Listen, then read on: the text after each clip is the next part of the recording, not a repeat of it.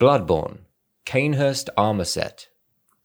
Silver armor worn by the royal guards who protect Annalise, queen of the Vilebloods at Cainhurst Castle.